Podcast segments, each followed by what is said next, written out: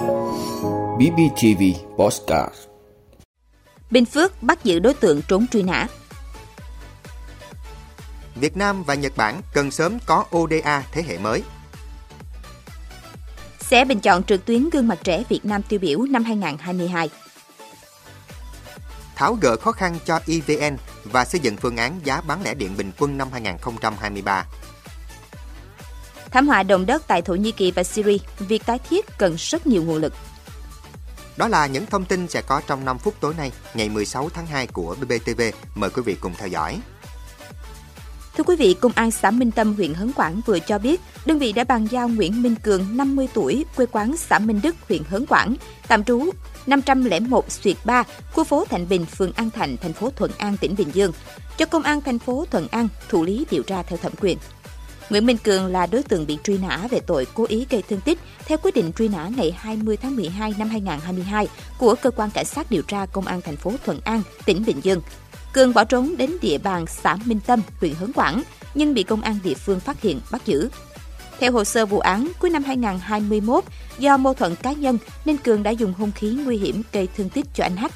Sau khi gây án, Cường đã bỏ trốn đến nhiều nơi để tránh bị phát hiện. Cơ quan cảnh sát điều tra công an thành phố Thuận An ra quyết định truy nã và thông báo rộng rãi đến công an các đơn vị địa phương. Đến ngày 14 tháng 2, công an xã Minh Tâm phát hiện Cường đang có mặt tại nhà người thân ở ấp 3, xã Minh Tâm nên đã phối hợp với đội cảnh sát hình sự công an huyện Hớn Quản bắt giữ Cường.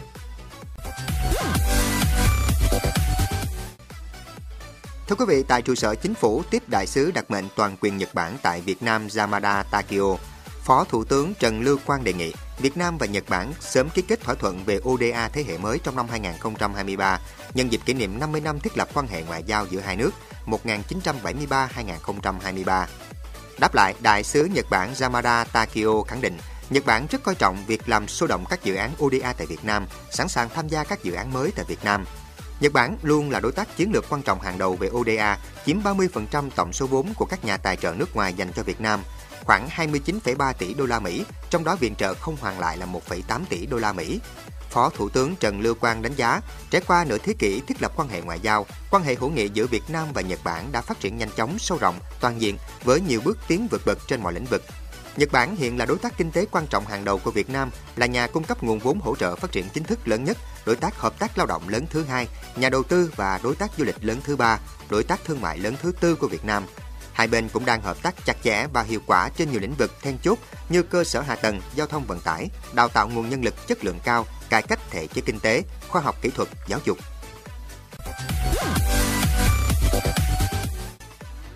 Thưa quý vị, Trung ương Đoàn Thanh niên Cộng sản Hồ Chí Minh đã tổ chức họp báo công bố 20 đề cử tiêu biểu và vòng bình chọn trực tuyến của Giải thưởng Gương mặt trẻ Việt Nam tiêu biểu năm 2022. Năm nay, giải thưởng nhận được 156 hồ sơ tham dự ở 10 lĩnh vực gồm học tập, nghiên cứu, khoa học, sáng tạo, lao động sản xuất, kinh doanh khởi nghiệp, quốc phòng, an ninh trật tự, thể dục thể thao, văn hóa nghệ thuật, hoạt động xã hội, quản lý hành chính. Vòng bình chọn trực tuyến các đề cử gương mặt trẻ Việt Nam tiêu biểu năm 2022 diễn ra từ ngày 15 tháng 2 đến ngày 3 tháng 3 năm 2023. Hệ thống bình chọn trực tuyến các đề cử sẽ được kích hoạt trên 10 cơ quan báo chí và một số website của các tỉnh thành đoàn. Từ đó sẽ là cơ sở tham khảo để Hội đồng Giải thưởng lựa chọn ra chính thức 10 gương mặt trẻ Việt Nam tiêu biểu năm 2022 và 10 gương mặt trẻ Việt Nam triển vọng năm 2022. Dự kiến Hội đồng xét chọn lần 2 sẽ diễn ra vào đầu tháng 3 năm 2023. Lễ tuyên dương diễn ra trong tháng 3 năm 2023 tại thủ đô Hà Nội.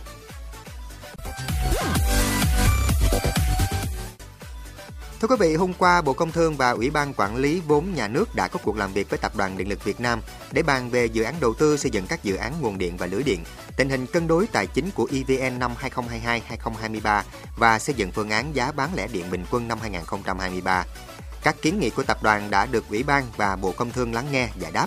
Đồng thời, các cục vụ chức năng của hai cơ quan cũng đã đề xuất những giải pháp cụ thể để giải quyết dứt điểm các kiến nghị. Một số kiến nghị được ghi nhận để tiếp tục nghiên cứu, đề xuất phương án giải quyết khả thi, hiệu quả và tuân thủ đúng quy định của pháp luật.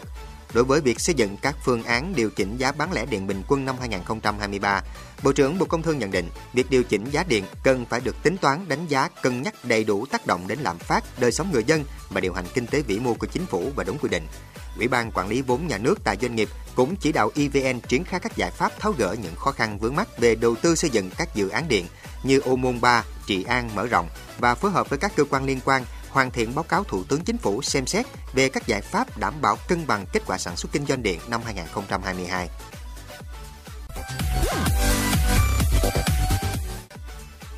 Thưa quý vị, nhìn vào các số liệu về thiệt hại trong thảm họa động đất tại Thổ Nhĩ Kỳ và Syria, cũng có thể hình dung được quá trình tái thiết và hỗ trợ nhân đạo sau thảm họa sẽ khó khăn.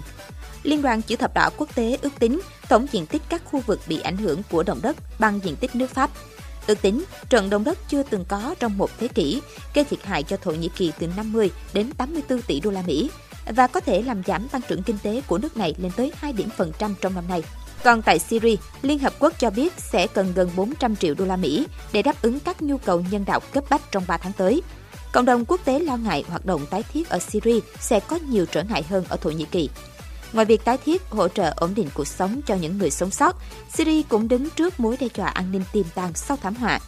Các tù nhân đã trốn thoát khỏi nhà tù nằm ở thị trấn Zazo, cách biên giới Thổ Nhĩ Kỳ khoảng 5 km và cách Aleppo khoảng 65 km. Nhà tù này là nơi giam giữ 2.000 tù nhân, trong đó 1.300 người được cho là thành viên của tổ chức nhà nước Hồi giáo tự xưng IS. Liên Hợp Quốc đã nhấn mạnh vào tính cấp bách của nhu cầu cứu trợ nhân đạo cho những người sống sót sau trận động đất lịch sử.